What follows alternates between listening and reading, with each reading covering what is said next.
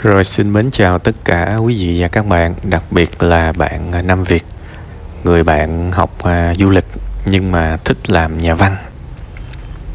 Câu chuyện của bạn có thể gọi là tương đối đầy đủ rồi đó. Và tôi có thể nắm được cái cái cái, cái tổng quan về à, con đường của bạn. Tôi sẽ nói trước về du lịch đi ha. Sau đó thì tôi nói về xuất bản sau, về nhà văn sau. Thứ nhất là đúng như bạn nói là việc học du lịch chỉ vì thích đi du lịch nó là một sai lầm. Tôi đồng ý. Và chắc là nhiều năm qua bạn đã nghe tôi nói đi nói lại cái khái niệm, cái việc giữa chúng ta muốn một kết quả nhưng chúng ta nhận lại một quá trình. Tôi nói cái câu này nhiều người trong các bạn sẽ thấy buồn cười á, nhưng mà nó, nó không thể nào mà nó đúng hơn. Mình đi làm là mình đi làm, chẳng có cái gì khác cả. Khi bạn đi làm, có nghĩa là bạn đi làm, bạn đến đó để làm, chứ không phải là bạn đến đó để hưởng thụ. Thế thì rõ ràng bạn có thích du lịch hay không, bạn có thích đi du lịch hay không, thì nếu bạn đi làm ngành du lịch thì là bạn đang đi làm.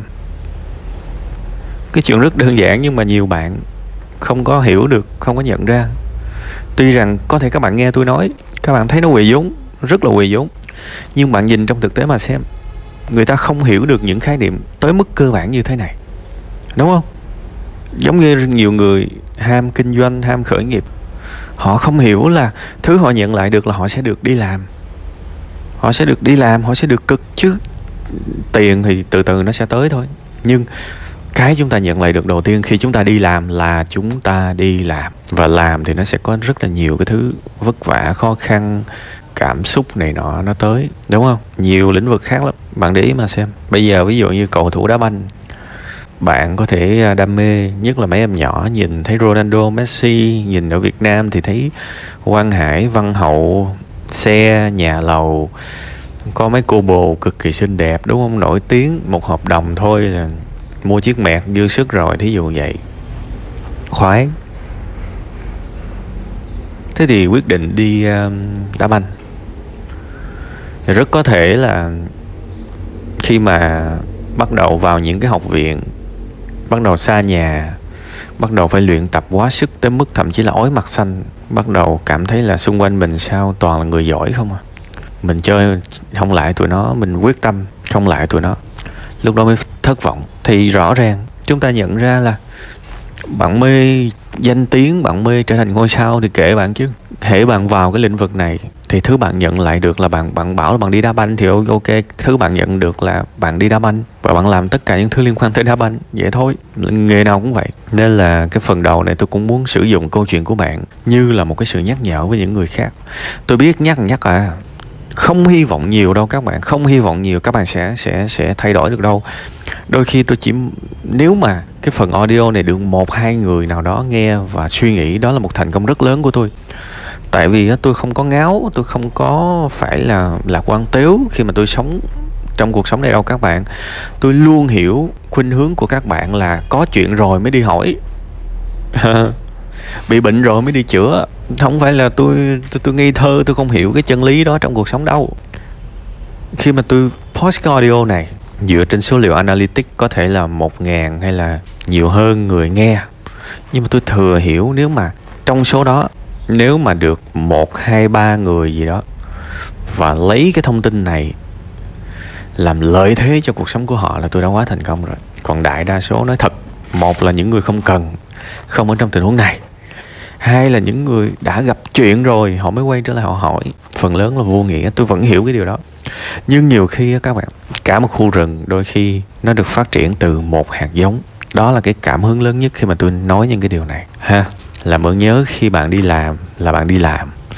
Bây giờ mình quay trở lại cái thứ hai là về xuất bản. Thực ra nếu bạn nhìn J K Rowling, bạn sẽ thấy là cũng trầy trật lắm để mà được phát hành. À, được rồi, tôi có đọc một cái ông triết gia, tên gì quên bà rồi, cũng đại khái là cũng viết ra đủ thứ hay ho hết. Xuất bản chê, người ta chê phải vứt ở trong uh, sọt rác. Và ổng ổng hậm hực, ổng còn nói cái câu là tụi uh, cái lũ chuột chắc là nó nó khôn hơn con người, tại vì ít nhất nó nó đọc tác phẩm của tôi. Nghĩa là dục đó, mối bọ chuột ăn hết, vứt đó. Con người thì chê, nhà xuất bản thì không không không xuất bản. À, để bạn hiểu là cái nỗi thất vọng của ông triết gia đó. Ít nhất chuột nó còn gặm sách tôi, nó còn đọc, nó còn cắn trang giấy của tôi, còn mấy con người này sao không có đọc. Nhưng mà rồi sau đó thì ông cũng thành công nổi tiếng. Thế thì nói để bạn hiểu là ai hầu hầu hết các nhà văn nếu mà tập trung chỉ phát triển năng lực viết lách thôi á, bỏ mà bỏ qua các kỹ nghệ về xuất bản, thì họ đều giống như bạn thôi. Rất là vất vả khi mà mang tác phẩm của mình đến công chúng. Mà thực ra nếu bạn hiểu về cơ chế kinh tế thị trường thì bạn cũng thấy cái điều này rất là phổ biến trong mọi ngành. Ví dụ như bạn là một ca sĩ, bạn có giọng hát hay, bạn thử vô nhạc viện coi, người hát hay ở trong đó phải gọi là như nấm luôn á, đếm không xuể. Nhưng mà điều đó không có gì đảm bảo là họ sẽ thành công xét về mặt bán giọng hát của mình. Thế thì nếu có duyên thì làm ơn nghe lại cái bài Tư duy ve chai của tôi. Thực ra tôi đã giải thích nhiều lắm rồi, chứ không phải không đâu. Hoặc là xét về uh, kinh doanh, bạn có thể sở hữu một cái trang trại cà phê đỉnh của đỉnh. Loại cà phê bạn làm ra bạn tự hào là ngon nhất thế giới, nhưng mà bạn không biết cách bán nó cho khách hàng thì bạn sống cả cuộc đời chỉ trong sự ấm ức thôi. Thì cái điều tương tự nó cũng xảy ra với viết, viết văn. Nhưng mà tôi không muốn bạn dịch theo cái nghĩa mình tự bi quan quá cuộc sống của mình, làm như thế là có cái bằng văn chương ra là sẽ trở thành tác giả bestseller. Vậy nó chẳng liên quan gì. Nói như bạn chắc là ca sĩ top một Billboard, chắc toàn là xuất thân từ học viện âm nhạc, hay là thạc sĩ đại học kinh tế thì sẽ trở thành triệu phú. Giỡn hoài. Nếu nói như bạn thì Elon Musk hay là ai đó chắc là phải có bằng giáo sư. Các bạn cứ nhầm giữa học thuật, học thuật và học thật. Các bạn cứ nhầm. Chúng ta nhắm tới thực học. Và thực học thì mình có thể học ở đâu cũng được. Tôi không nói trong trường là không hay nha, trong trường rất thuận lợi. Nhưng vào trường thì cũng phải là thực học. Thế thì nếu giả sử mình không có ở trong trường thì mình cũng thực học được mà. Cuối cùng hết, cái điều cần của một nhà văn là khả năng viết. Là khả năng viết thôi. Bạn thấy là ví dụ ông Haruki Murakami á, ổng là người dịch giả trước mà. Ổng dịch, ổng mê đọc, mê dịch. Mà bạn biết là ổng phải đi khỏi nước Nhật. Tại vì ở trong nước ổng bị diss dữ quá, ổng bị ghét dữ quá. Nhưng mà bây giờ bạn thấy ổng là ai? Và bạn thấy là ổng Murakami, ổng viết trong cái quá trình ổng mở một cái quán bar về nhạc jazz. Có nghĩa là bán xong và ổng bắt đầu ổng viết. Ổng rất khôn. Tại vì ổng, ổng cần phải mưu sinh trước rồi ổng mới viết. Và xét cái trường hợp này ổng cực hơn bạn rất là nhiều. Tại vì bạn biết là mở nhà hàng thì nói thật, không có cái gì trên đời này mà nó cực bằng mở nhà hàng hết. Tức khuya dậy sớm, ngồi miết. Và bạn biết là thường thường á, quán ăn á thì còn mở đóng, đóng sớm tí. Còn quán cà phê, mở cái bar, cái pub thì khách chửi nó khách ban đêm mà, hai, ba, bốn giờ sáng mới đóng cửa. Thế thì tầm cái giờ đó thì Haruki Murakami á, tầm hai, ba, bốn giờ sáng gì đó mới đóng cửa, mệt nhòi rồi, ông vẫn tiếp tục ông viết. À, thấy cảm hứng chưa? Thế thì vẫn có một kịch bản rất đẹp là bạn có thể nuôi sống bản thân mình bằng nghề du lịch và tối về viết. Nói thật với các bạn, chỗ này tôi nói rất thẳng, ờ, có thể các bạn đau lòng quá, nhưng mà tôi, tôi phải nói để các bạn hiểu. Nghèo thì đừng có đòi hỏi, mình chưa là gì mình đừng có đòi hỏi. Nhiều khi mình nên đặt mình vào cái thế của một cái người mà chưa có gì trong tay á. Giả sử bạn khăn gói lên Sài Gòn đi, ở quê khăn gói lên Sài Gòn, bạn gặp một người nào đó ở bến xe chẳng hạn, họ hỏi bạn là mày cần việc làm hả? Bạn trả lời là ừ. Họ mới trả lời thế bây giờ làm cái này được không? Thì câu trả lời của bạn là gì? Dạ em làm cái gì cũng được. Tại vì sao? Không làm thì đói thì chết. Thậm chí là có những thứ không biết vẫn làm. Vô đó học rồi làm sao đánh dài, bán vé số gì đó làm ráo hết, làm để mưu sinh. Thế thì xét về cái năng lực này nhiều khi mình còn yếu hơn cả một cái đứa bụi đời nữa, vì nó thích nghi tốt hơn mình. Đương nhiên một đứa bụi đời sẽ thua bạn nhiều thứ lắm, nhưng về cái việc làm được không thì có thể người ta sẽ làm tốt hơn. Đây nói trong một cái hoàn cảnh rõ ràng nha, chứ đừng có ai đó bắt bẻ tôi bảo là một người có học thức lại thua một đứa bụi đời thì không phải. Hãy hiểu đúng ý của tôi. Thế thì tôi muốn bạn, nếu được, nếu tôi là bạn đi, nói vậy cho nó dễ, thì tôi sẽ không đòi hỏi cái việc trở thành một người viết full time. Tôi không có đòi hỏi cái điều đó, tôi không đòi hỏi điều đó. Mà tôi chuyển từ full time qua make time. Make time có nghĩa là tạo ra thời gian. Và lúc này thời gian rảnh sinh ra số phận, như là Haruki Murakami. Khi mà bạn rảnh giờ nào bạn viết giờ đó, nó thể hiện cái sự trân trọng của bạn với thời gian. Và thưa bạn, muốn trở thành một nhà văn thì bạn cũng, cũng phải sống nữa chứ bạn. Không lẽ bạn cứ suốt ngày đóng cửa trong nhà thì trải, bạn lấy trải nghiệm đâu bạn viết nhờ. Một nhà văn không nên sống dựa trên sự bịa đặt, và càng không nên sống dựa trên sự chỉ là sự tham khảo. Sách báo video nó rất nhạt. Bạn có thể xem một bộ phim, bạn viết lại nỗi đau của họ, nhưng làm sao nó bằng cái nỗi đau bạn trải qua. Bạn đang mô tả một cái phân cảnh tức giận của một nhân vật, thì tốt hơn hết nếu mà sáng ngày hôm đó bạn bị khách chửi, thì có thể cái sự tức giận của bạn chuyển hóa vào văn học nó sẽ thực hơn. Vậy nên tôi không ủng hộ cái việc mình bỏ đi cái sự mưu sinh để ngay lập tức lao vào viết và trở thành gánh nặng của những người xung quanh. Bản thân tôi kịch liệt phản đối cái việc xin tiền cha mẹ sống để mình thụ động và mình ngồi đó mình học viết văn. Mình lớn rồi, ước mơ của mình mình phải tự thực hiện lấy, và mình cần phải nuôi cái bao tử của mình. Thân thể của mình mà hoại diệt thì cái tâm hồn nó đâu có đậu được. Có thực mới vực được đạo chứ. Nên sống ở trong cái thế giới vật chất này thì vật chất nó phải đi trước. Vật chất ở đây không có nghĩa là tiền bạc nha, mà là cái physical, physical body. Cái thân thể vật chất này phải được ưu tiên số một. Vì nếu không có nó thì bạn làm được cái gì, đúng không? Bạn phải sống trước, bạn phải ăn đủ trước, và bạn cần phải mưu sinh trước. Đó là quan điểm của tôi. Còn cái việc mà bảo là xuất bản không được, được hay không, thì bây giờ cuộc sống này tư duy nó rất là đơn giản thôi. Bế tắc có nghĩa là mình không biết. Đừng có nghĩ cái gì sâu xa. Khi tôi bế tắc có nghĩa tôi không biết. Bây giờ tôi quăng cho bạn cái đàn piano, tôi kêu bạn chơi giùm tôi cái bài à, Cái bài à, à, Heal the World của Michael Jackson đi. Chơi đi. Nếu mà bạn không biết chơi thì chắc chắn bạn bế tắc.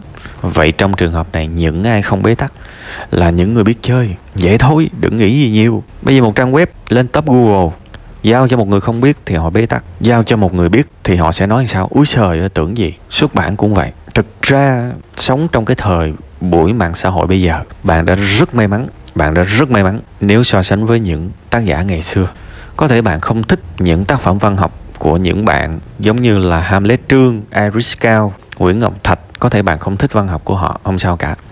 Nhưng họ xứng đáng là thầy của bạn. Xét về mặt tìm con đường xuất bản thật. Tại vì sao? Họ viết tản văn trên những cái nền tảng mạng xã hội và họ trở nên nổi tiếng. Cái việc trở nên nổi tiếng, trở thành một, một tác giả nổi tiếng online thì nó sẽ xuất hiện một cái nhu cầu là nhà xuất bản tìm bạn, chứ bạn không cần phải đi tìm nhà xuất bản. Và đây là câu chuyện thật của tôi. Có khoảng bốn đến năm công ty sách đã liên hệ với tôi và đề nghị một cái hợp đồng xuất bản. Và thậm chí đã có trường hợp là xê e ô của hai công ty sách đã liên hệ trực tiếp với tôi. Dĩ nhiên tất cả tôi đều từ chối, tại vì tôi không muốn bán chữ của mình.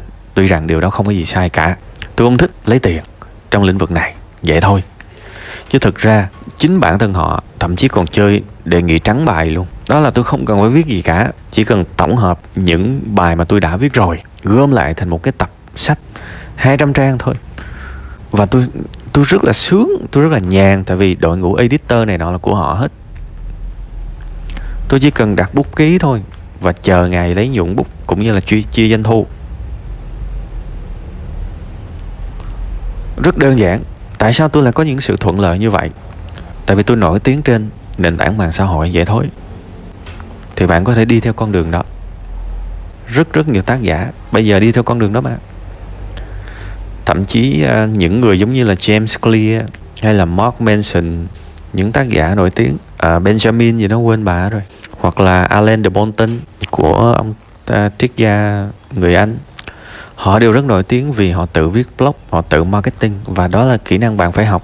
Đối với tôi, một nhà văn mà chỉ biết viết thôi thì thôi mình tự viết tự đọc đi. Nghiêm túc với bạn luôn á. Nhà văn mà chỉ biết viết thì tự viết tự đọc. Còn muốn mang tác phẩm của mình cho thế giới đọc thì phải biết marketing, phải biết bán hàng. Đừng có xấu hổ vì bán hàng, vì bạn đang bán chữ của bạn đó, bạn đang bán sách của bạn mà. Nhà văn thì không được tự ái à. Vì tôi, tôi nói cái điều này vì tôi biết có nhiều tác giả, tác giả văn học bảo thủ lắm. Cứ nghĩ văn học của mình là vàng là bạc quá, phải được săn đón. Trong khi nó nó cũng chỉ là một tác phẩm bình thường thôi, và bạn cần có kỹ năng để thuyết phục người khác đọc nó. Thì đó là kỹ năng bán hàng, không có gì xấu hổ cả. Còn nếu mà bạn bảo là tôi viết hay là đủ rồi thì thôi bỏ vô hộc tủ, tự đọc đi, đừng có bắt người khác mua. Tại vì đã người khác mua sách của các bạn thì các bạn phải bán hàng sòng phẳng như vậy. Còn không thì chơi như tôi đi, up lên mạng chơi cho người khác đọc miễn phí, không care ai sẽ trả tiền, và thậm chí có trả tiền tôi cũng không lấy. Mình phải rõ ràng những con đường như vậy. Tôi rất là muốn bạn, tôi rất thương và rất muốn bạn trở thành một tác giả sách nổi tiếng và thành công. Và tôi muốn bạn giàu lên từ cái việc đọc bán sách. Thiệt, đó là ước, ước vọng của tôi khi mà đọc cái phần tâm sự của bạn. Nhưng tôi muốn kéo bạn trở về mặt đất bằng việc cho bạn thấy những cái con đường đúng đắn, những suy nghĩ đúng đắn và một cái hành trình xa xôi để bạn có thể làm, để có thể đi theo. Ha? Mong rằng những điều tốt đẹp sẽ đến. Và một nhà văn, không biết là bút danh là cái gì, thôi nhà văn Nam Việt, sẽ cực kỳ thành công và sung túc trong tương lai gần. Ha?